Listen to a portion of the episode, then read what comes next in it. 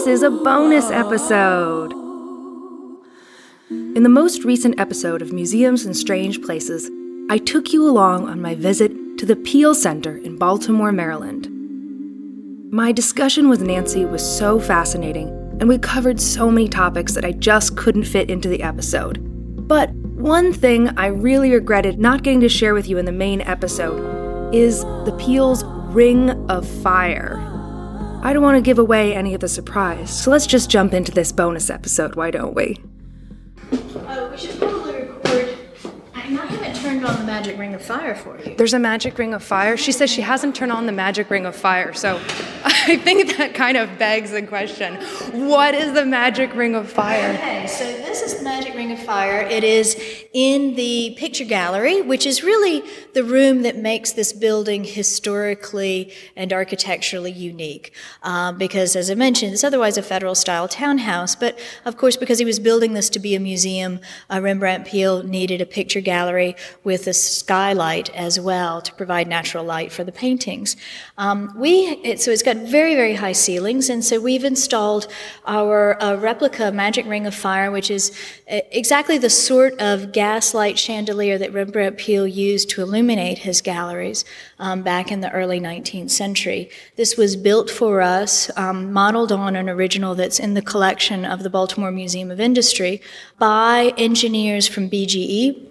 Baltimore Gas and Electric, which was actually founded here as the, the modern company that grew out of Rembrandt Peale's gas business, and also by Dave Conrad from Baltimore Foundry Works, um, who is an absolute gas historic gaslight expert. So it's built with you know the utmost of scholarship and research behind it, and I will light it for you now. Okay.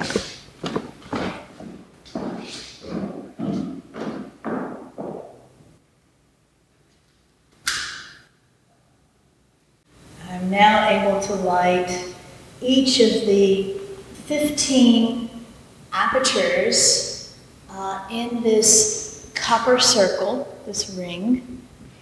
Uh, Rembrandt Peale described the flames as pearls of light um, around, i.e., his magic ring of fire.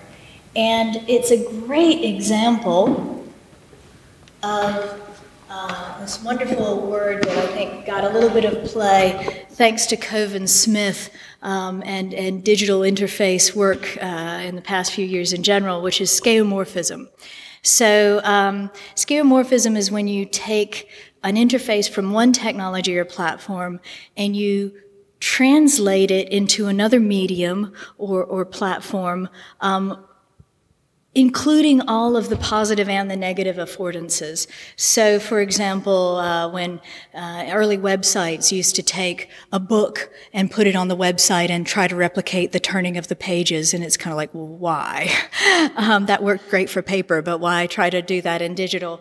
This is a similar thing um, in terms of you know early 19th century gaslight technology, where what did they know then? They knew candles. And so essentially, this is 15 candles in a circle that instead of being fed by wicks and, and wax, are uh, being fed by gas, which is piped through this copper ring. And so that was a big uh, hurdle, actually, to adoption of gaslight technology initially, in that yeah, it burned much more brightly and more cleanly than candles, but it's still a naked flame. So there was not a significant improvement in terms of safety. Um, and in fact, it took some time, particularly in terms of street lamps, before they developed um, the, the mantle technology, which we can look at out in the garden, which allows the flame to be much safer, more contained, and also brighter and more energy efficient. But I have to say, skeuomorphism aside, it is a beautiful kind of light um, hanging here from, from this very large stand. And um, I'd love to see it at night. Yeah, exactly. It's um, you know, electric light has not been kind to us. we all look better in gas and candlelight.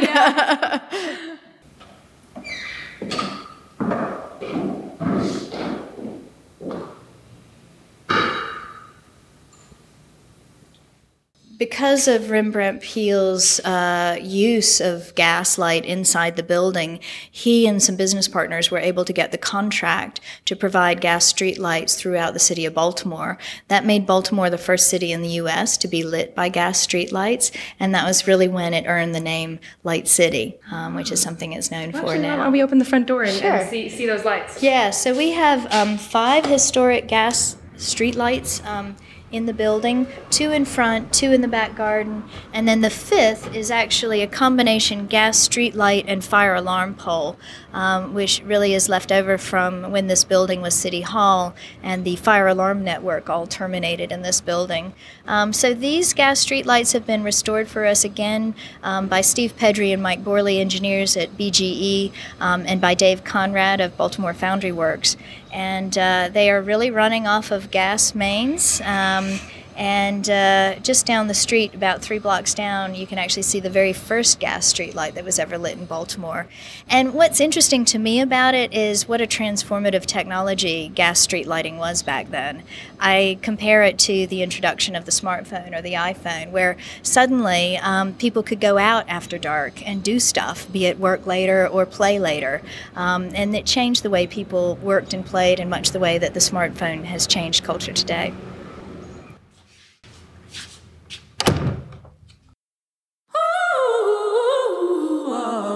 Thanks for listening, and stay tuned for the next episode of Museums in Strange Places. All the music in this episode is by the Baltimore duo Outcalls.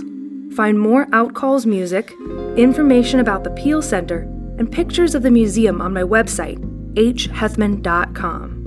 If you enjoy Museums in Strange Places, please help me keep it going by leaving a review on iTunes or sharing this episode with a friend.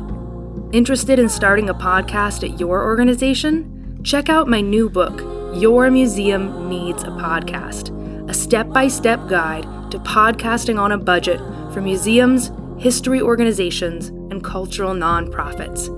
Your Museum Needs a Podcast is available on Amazon as an ebook, paperback, and audible audiobook.